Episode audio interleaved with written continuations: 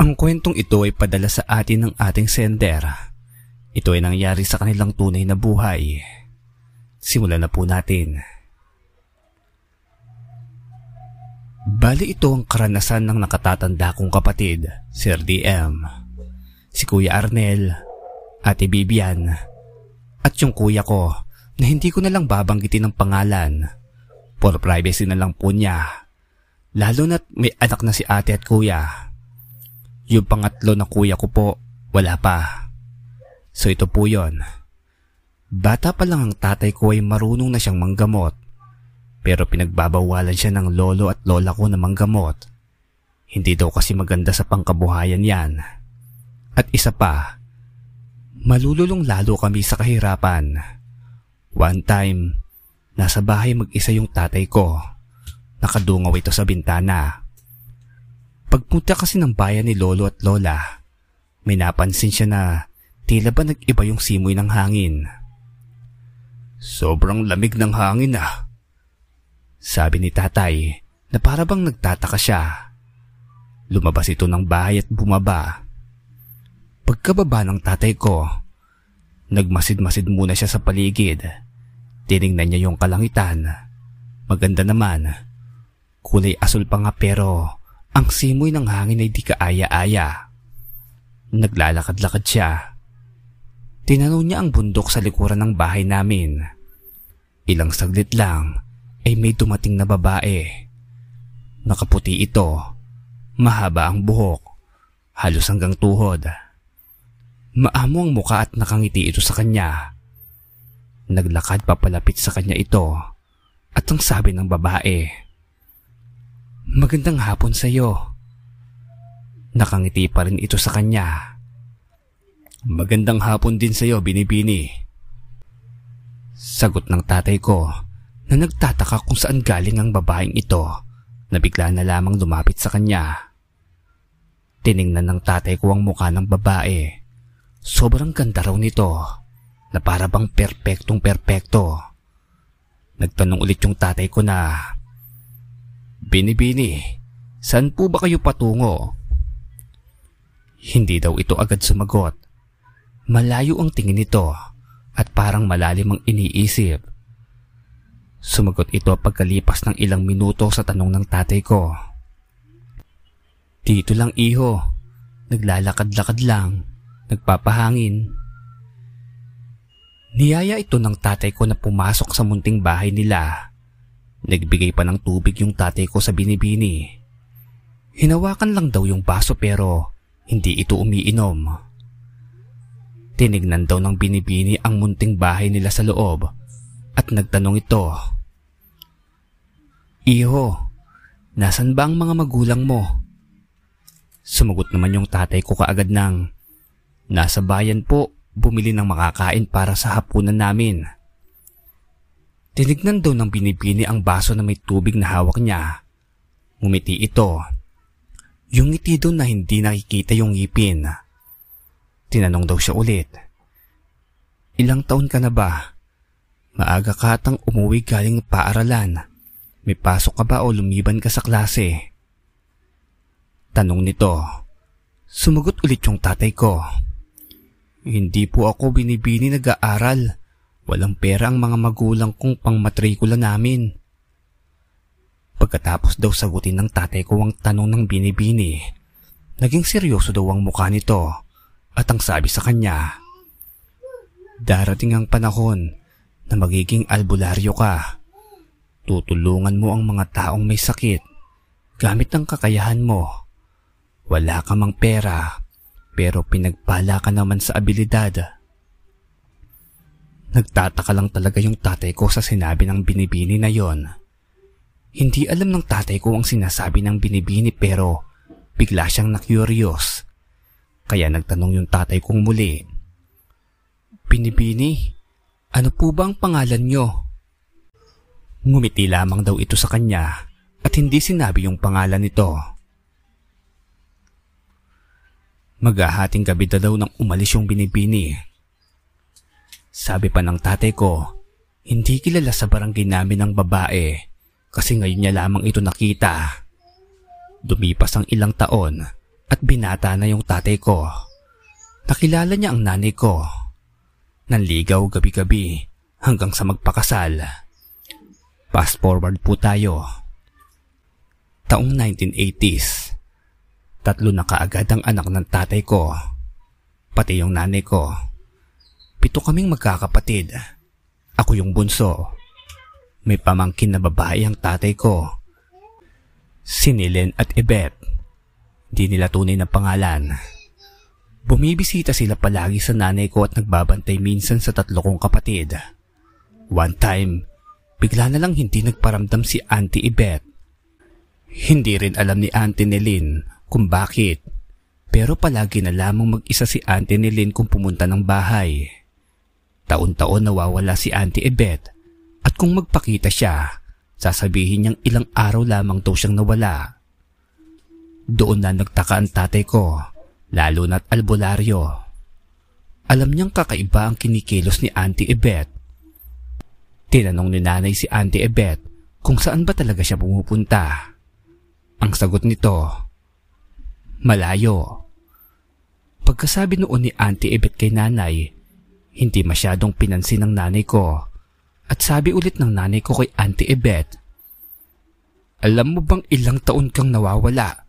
Hinahanap ka ng buong pamilya mo. Pati si uncle mo na asawa ko, hinahanap ka. Nag-aalala sa'yo ng sobrang mga magulang mo. Hindi daw kumikibo si Auntie Ebet, pero nakikinig siya. Nanahimik daw silang lahat. Halos walang gustong magsalita. Sabi ng tatay ko, Hindi ka makakapagtago sa mga mata ko. Alam ko kung sino ang kasama mo at saan ka galing. Bakit nagpunta ka doon? Hindi sumagot ang Auntie Ibet. Tumingin daw si Auntie Ibet sa bintana pero doon lang siya nakatayo sa kinatatayuan niya at kumakaway daw ito. Laking gulat ng nanay ko at ni Auntie Nelin kasi walang tao sa labas ng bintana na yon. Nagsalita si Auntie Nelin. Huwag mo nga kaming takutin. Nababaliw ka na ba? Walang tao kumakaway. Tumatawa daw si Auntie Ebet, saka umuwi sila. Taon na naman ang nakalipas at wala na naman si Auntie Ebet. Nagpunta si Auntie Nelin sa bahay para magtanong kung nakita nila si Auntie Ebet. Sabi ng nanay ko, Si Ebet, hindi yan pumupunta dito kung mag-isa lang siya. Pupunta yan dito kung kasama ka. Sabi ng nanay. Sabi naman ng tatay na huwag nyo nang hanapin yon. Magpapakita na lang iyon biglaan. Hindi na kayo nasani kay Ibet na palaging nawawala. Fast forward po tayo. Nalaman ng tatay ko na ibang lugar pala ang pinupuntahan ni Auntie Ibet. Kakaibang lugar. Lugar kung saan hindi makakapasok ang mga tao kung hindi aanyayahan. At nalaman din ni Auntie Nelen kung saan nga ba siya nagpupunta kasi nagkwento itong si Auntie Ibet sa kanya. Ayaw na kasi ni Auntie Ibet na hanapin siya kung mawawala siya. Uuwi na lamang daw siya kung gusto niya. Isang araw, pumunta si Auntie Ibet sa bahay. Kasama si Auntie Nelin. Hindi na nagtaka kung sino ang kasama nila kasi naramdaman ng nanay ko na may kakaibang tao sa bahay. Lalo na si tatay. Nakikita niya ang bata. Oo, bata. Batang engkanto. Siya pala ang nagsasama kay Auntie Ebet sa Biringan City. Palagi silang magkasama. Kung gustong umuwi ng batang engkanto, ay isinasama niya si Auntie Ebet. At ilang taong mawawala kasi magkaiba ang oras ng mundo nila sa oras ng mundo ng tao. Nagtanong ang nanay ko kay tatay. Mahal, nakikita mo ba? Nakikita mo ba yung bisita natin? Sumagot agad si tatay. Oo, isang bata. Nagpalingon-lingon si nanay sa paligid ng bahay kasi hindi niya talaga makita. At sabi pa niya, Walang pag-asa na makita ko siya. Wala akong abilidad. Pero huwag kang mag-alala. Welcome ka palagi dito sa bahay. Kung sino ka man, pasensya ka na. Hindi kita makita. At pagkatapos sabihin ng nanay yon, tinanong niya si Auntie Ibet. Beth, bakit nagdala ka ng bata dito? Hindi ba siya hanapin sa kanila? Sigurado akong may mga magulang pa yan. Ngumiti daw si Auntie Ibet at sabay sabing, Walang problema, kilala na nila ako at palaging sumasama sa akin ng kaibigan kong ito. Nung matapos na nga silang mag-usap, ay naganda ng tanghalian ng nanay ko. Inimbita ni nanay ang batang engkanto na kumain pero pinagbawalan ni Auntie Ibet Nagtanong ang nanay ko kung bakit bawal at ang sagot ni Auntie Ibet.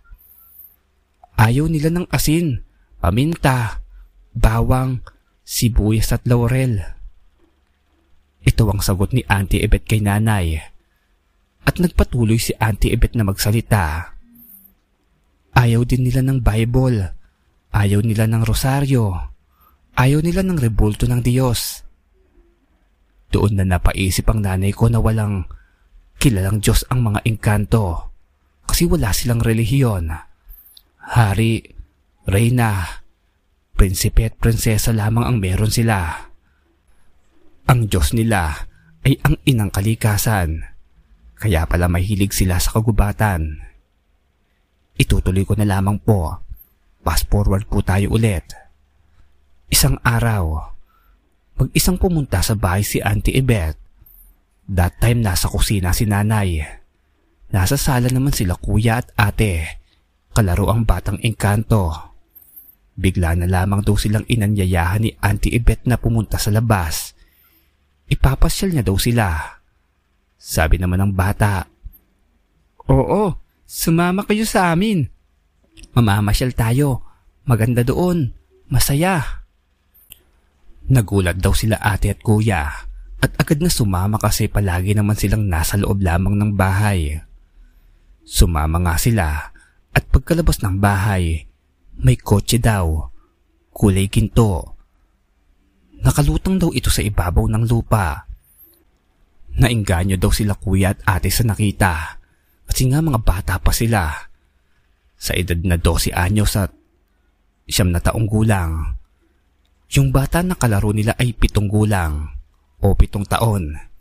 Kaedad ng pangatlong anak ng mga magulang ko. Hindi pa po kasi ako buhay dito.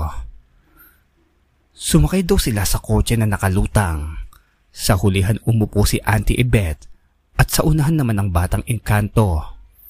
Pagsakay daw nila, lumutang pa daw ito ng medyo mataas. Lagpas ng kaunti sa bubong ng bahay. Nagtataka pa nun si kuya at ate kung bakit hindi nila makita ang mga tao o hindi sila makita ng mga tao, lalo na yung mga tambay sa kanto. Hapon daw yun nangyari. Hapon daw yun ang kinuha sila sa bahay. Nagsimula na daw lumipad yung kotse na tuwang-tuwa naman ang ate at kuya kasi first time nilang sumakay sa kotse na lumilipad. Kotse na walang bubong. Open lang siya at ginto pa ang kulay nito. Diretso lang daw ang lipad nito Ni isang beses daw ay hindi sila lumiko. Parang may daanan daw na diretso sa bahay. Yun ang nakita nila at may mga nakatayong mga bahay. Hindi raw kasi makita ng mga tao ng mga nagtatayo ng bahay kaya nahagip yung daanan ng mga engkanto. Hindi naman daw ito big deal sa kanila kaya nga daw lumilipad lahat ng sasakyan nila para di nila mabangga ang mga kabahayan ng mga tao. Basta makita lang daw nila ang daanan nila ay ayos na yun sa kanila. Dumaan pa nga raw sila ng San Juanico Bridge. Diretso lang ang lipad nila at doon na nagtataka sila kuya at ate kung bakit sila dumaan sa kagubatan at ano ang gagawin nila doon. Sa pagkakaalam daw nila ay pupunta sila sa parke malapit sa simbahan namin kasi nga daw ay mamamasyal sila. Pero bakit parang iba yata ang pupuntahan nila? Nagtanong si kuya. Yung labing dalawang taong gulang pa lamang siya noon. Auntie, saan tayo pupunta? Bakit nasa kagubatan na tayo? Ngumiti lamang daw si auntie at sinabing, Nandito na tayo. Napatingin sila sa malaking puno. Sobrang laki daw nito at first time daw nilang makakita ng ganoong klaseng puno. Lumipad daw sila papalapit sa puno na ito at dahil sa takot na baka daw bumangga sila ay napasigaw si ate. Oh, ilag! Hindi daw sila nasaktan. Bigla na lamang daw nagdilim ang kapaligiran. Sobrang dilim. Walang kaunting ilaw pero nararamdaman nila na lumilipad pa rin sila. Ang sabi pa nila kuya at ate, eh parang mahirap huminga noong pumasok sila sa puno na yon. Hindi ordinaryong aura. Hindi para sa tao yung aura. May nakita silang maliit na butas daw na may liwanag. Habang papalapit sila ay lumalaki daw ang butas at lumiliwanag palalo. Pagkalabas nila, nasilaw sila sa sobrang liwanag. Kakaiba daw ang lugar. Pakiramdam nila, nasa ibang bansa daw sila. Naglalakihang mga buildings, malinis ang lugar, palapag at parang mayaman daw. Unti-unting bumababa ang dumilipad ng kotse. May malaking pader daw. May malaking gate. Sobrang taas daw ng mga ito. May sinabi daw ang mga tagabantay nito na buksan ang gate at papasok sila. Pagbukas nito, laking gulat daw nila kasi sobrang saya daw ng mga tao doon. Napakasaya. Parang may party.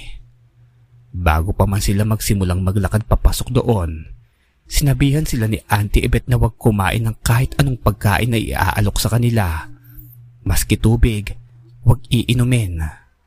Huwag pakialaman kung ano ang nakikita nila. Huwag maski hawakan man lang. Sumang-ayon sila ate at kuya. Hmm. Pero nagtanong daw ang ate, Bakit may syudad sa loob ng puno? Meron palang syudad sa ganito? Hindi daw siya sinagot ni Auntie Yvette at nagsimula na silang maglakad papasok sa palasyo. Ipagpapatuloy ko po. Noong nakapasok na sila ay manghang-mangha pa daw sila lalo na sa mga nakikita nila. Matataas na mga buildings na iba-iba ang pagkakagawa.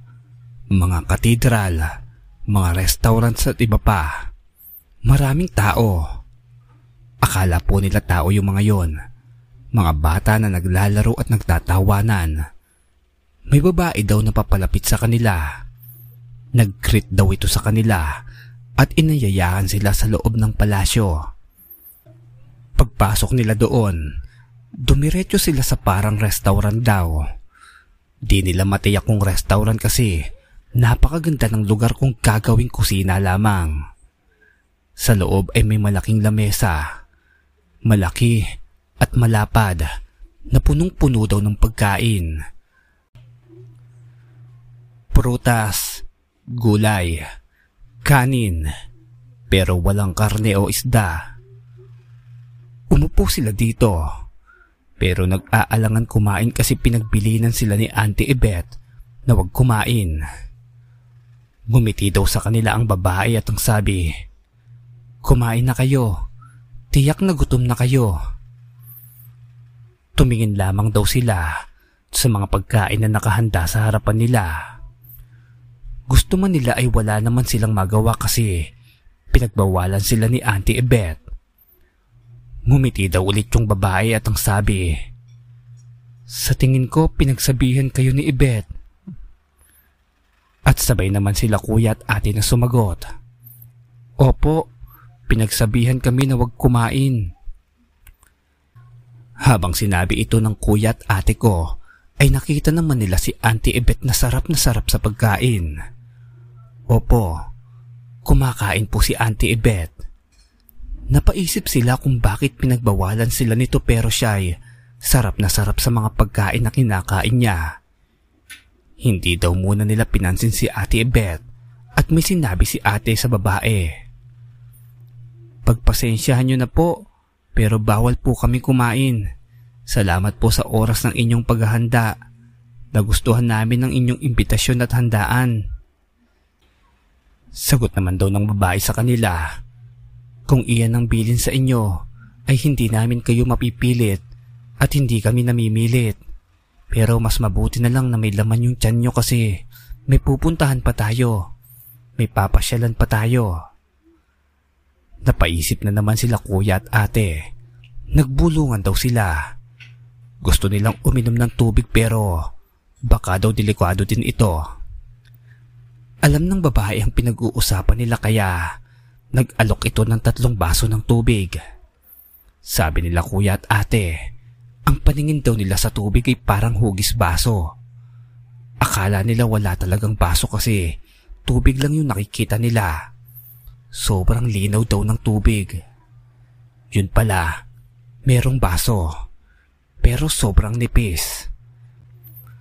Manipis at transparent. Kaya pala hindi makita. Kanya-kanya daw sila nakuha ng baso. Pero tinignan daw muna nila ang laman ng baso. Tubig na sobrang linaw. Sa sobrang linaw daw ay akala mong walang laman. Ang baso naman daw ay sobrang nipis at ang guhit daw nito ay parang dahon. Kristal na dahon daw ang nakikita nila. Pagkatapos nila sa restaurant na yon, lumabas daw sila. Doon pa rin sila lumabas sa pintuan na pinasukan nila. Laking gulat daw nila nang nakita nilang nag-iba na yung lugar. Kung kanina ay may mga tao, ngayon naman ay nasa garden sila. Malaki ang puno. Malalaki ang dahon at bulaklak. Nagpatuloy lamang sila sa paglalakad hanggang sa narating nila ang tulay na para bang nasa fairy tale na tulay. Kulay ginto din yon. Tumingin sila sa ilalim ng tulay. Napakalino ng tubig. Maraming iba't ibang isda may malaking dahon sa ilalim ng tubig na yon at may mga malalaking bulaklak din ito. Ngayon lamang daw sila nakakita ng bulaklak na napakalaki at nasa ilalim pa ng tubig. Tumingala sila sa itaas. Nagulat na naman sila kasi kristal pala ang bubong ng garden na yon. Maraming halaman. Mga bulaklak na nakabitin o hanging orchids. Iba't ibang kulay. Iba't ibang bulaklak bulaklak o halaman na hindi pa nakikita ng mga tao. Tumiretso lamang sila sa paglalakad. Habang kausap ni Auntie Ebet ang babae, sila naman ay wiling-wili sa mga nakikita nila. Dumaan din sila sa waterfalls. Maraming engkanto ang nakaupo doon. Habang nasa tubig ang mga paa nito, doon pa nila napansin na parang hindi tao ang nakakasalumuha nila kasi magaganda at gwapo daw ito. Matatangos ang mga ilong. Mahaba ang mga buhok ng mga babae. Pati puno ang mga lalaki. Iba't ibang kulay ang mga mata nito. Asul, brown, at may berde pa. Ang balat nila ay sobrang kinis at maputi na para bang hindi sila nasusugatan sa katawan. May lumapit sa kanila na batang engkanto. Hindi nila nakilala kasi Ibang anyo nito. Saka lang nila naalala ng sinabi ni Auntie Ebit na iyan ang kalaro nila sa bahay. Sabi pa nila kuya, Nag-iibang anyo pala sila kapag nakikipaglaro sa tao. Pero dito, ibabalik nila ang tunay nilang anyo. Tinanong ni ate ang batang engkanto. Ikaw ba talaga yan? Yung kalaro namin? Sabay hawak si ate sa kamay niya. Malamig daw ang kamay nito. Sumagot ito. Oo, ako nga. Ako nga ang palaging nasa bahay nyo. Naglalaro tayo at minsan ay doon ako sa bahay nyo natutulog. Tumatabi ako sa iyo. At ngumiti ito kay ate. Sabi naman ni ate, kaya pala parang minsan masikip ang higaan namin kasi tumatabi ka pala sa amin matulog. Napangiti ito sa babae. At sabi pa ng batang engkanto, Hindi lang ako. May kasama pa ako. Mga kapatid ko din. Dalawang lalaki. Katulad ba sa'yo? May kapatid kang lalaki at dalawa. Pareho tayo. Tumawa daw ito, pero tinakpan niya ang bibig niya. Ang mga engkanto pala daw ay kapag tumatawa, tinatakpan nila ang bibig nila. Kapag ngumingiti naman daw, Hindi kita yung ngipin. Pumunta rin daw sila sa hardin. Hardin ng mga gulayan. Kakaiba ang mga gulay nila kumpara sa gulay na kinakain ng tao. Pumunta rin sila sa sityo ng mga engkantong may halong tao. Hybrid kumbaga. Engkanto na nag-asawa ng tao. Mapalalaki man o babae. Habang naroon sila sa Biringan City na yon, ay hindi sila nangamba man lang o nag-alala na baka mapagalitan sila ni nanay at tatay dahil sa umalis sila nang hindi nagpapaalam. Habang natapos silang mag-ikot-ikot doon, ay naisipan nilang makipaglaro. Doon nga ay nangunang makapaglaro sa kanila ang batang engkanto na palagi naman din nilang kalaro. Habulan, taguan. Minsan naman daw ay nagkukwentuhan sila. Si Auntie Ebet naman ay sumama sa babaeng nag-imbita sa kanila dyan sa Biringan City. Hanggang sa nararamdaman na daw na pagod na sila ate at kuya, ay naisipan na lamang nilang umuwi sapagkat dalawang oras na silang wala sa bahay. Umupo muna sila sa parke upang magpahinga. Tsaka nila hinintay na lamang na dumating si Auntie Ebet. Nagmamadali daw maglakad si Auntie Ebet papalapit sa kanila at sabi ni Auntie, mga bata, tara, dali. Hinahanap na kayo sa bahay ninyo. Agad naman daw na tumayo sila sa kinauupuan at kanya-kanyang suot ng tsinelas. Naglaro kasi sila na hindi suot ang tsinelas kasi daw malinis at makintabang sahig sa park. Nagmamadali silang sumakay sa kotse na lumulutang. Pagkasakay daw nila ay nagbilin pa ang babae. Palagi kayong mag-ingat Pwede kayong bumalik dito anumang oras. Kahit anong araw. Bukas ang pintuan namin dito. Walang problema. Kaibigan ako ng tatay nyo. Ako si Carolina. Pakisabi sa tatay nyo na kinakamusta ko siya. Pagkasabi nun, lumipad na raw yung kotse pabalik sa bahay. Paglabas ng malaking puno, gabi na daw. Sabi ni ate, Auntie, Gabi na. Papagalitan kami sa bahay ni tatay at ni nanay. Sumagot si auntie. Ako nang bahala. Ipapaliwanag ko sa nanay nyo, lalo na sa tatay nyo. Pag uwi daw nila, alas 7 na ng gabi. Umiiyak na si nanay kasi dalawang araw nang wala sa bahay sila ate at kuya. Sabi pa ni ate kay nanay, Inay, Dalawang oras lang kaming nawala. Hindi ganun kahabang oras, bakit umiiyak po kayo? Sagot naman ni nanay. Anak, dalawang araw kayong nawala dito. Nakikinig lamang daw ang tatay ko sa kwento ng mga kapatid ko. Pati si nanay ay nagulat. Noong nagpaalam na si Auntie Ebet, bigla na lang daw siyang nawala. Hindi na umuwi. Sa pagkakaalam ng tatay ko, kumain ng itim na kanin si Auntie Beth kasi ayaw na niyang bumalik sa mundo ng mga tao.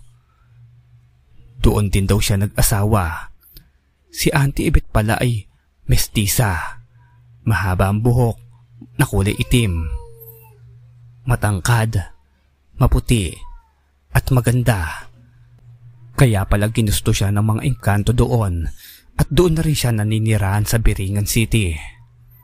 Hanggang dito na lamang po ang kwento ko. Maraming maraming salamat po Sir DM. Salamat po sa pag-accept ng stories ko. Paalam niyo po sa akin kung ilalagay niyo na ito sa YouTube at papakinggan ko. Pakitag na lamang din po sa email ko. Maraming maraming salamat at marami pa po akong kwento.